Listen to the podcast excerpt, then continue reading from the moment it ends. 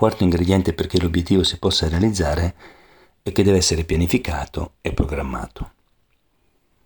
Sono due parole che già, ne parlavamo all'inizio di questi audio, utilizzi spesso, le ripeti tu durante il giorno, le senti ripetere da quelli attorno a te, insomma pianifica, programma, pianifichiamo, programmiamo. Quindi la domanda è se adesso ti facessi spegnere l'audio, metti pausa e vai a prendere il taccuino e scrivi cosa intendo per pianificare e programmare, dovresti scrivere ciò che tutti i giorni fai per pianificare e programmare. Adesso che immagino tu abbia fatto così, hai rischiacciato il tasto play e ti do io la definizione. Pianificare vuol dire decidere cosa, come, dove, con chi e con quali mezzi realizzare l'obiettivo predefinito.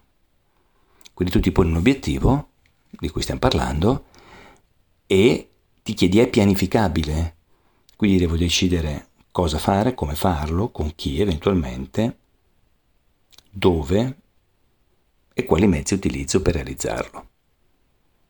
Quando ho segnato tutte queste cose che corrispondono alla pianificazione, allora poi esiste la programmazione che corrisponde invece al tempo. Programmo quando lo farò e per quanto tempo lo farò. Quindi se pianifichi e programmi di andare in palestra, fai tutta una serie di operazioni inerenti a quell'azione lì.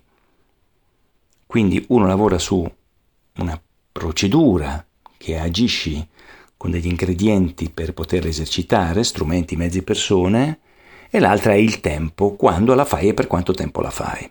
L'equilibrio di queste due caratterizza la possibilità di essere prestativi e quando si sballa e salta la pianificazione in automatico salta e si sballa la programmazione perché sono diverse ma sono le due facce della stessa medaglia. Quinto ingrediente. L'obiettivo è raggiungibile se è costruito linguisticamente in positivo. Allora, non voglio ingrassare se usiamo sempre l'esempio della dieta di prima, ho capito che concettualmente vuoi dimagrire, ma hai costruito in modo opposto a livello linguistico esattamente l'obiettivo che vuoi realizzare.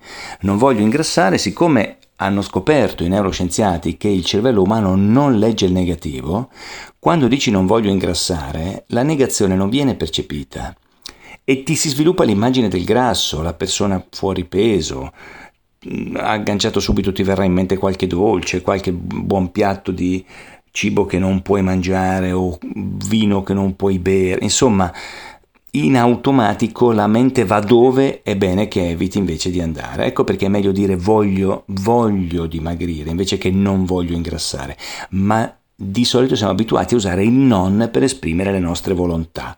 Paradosso, ma così è l'educazione verbale che ci offrono.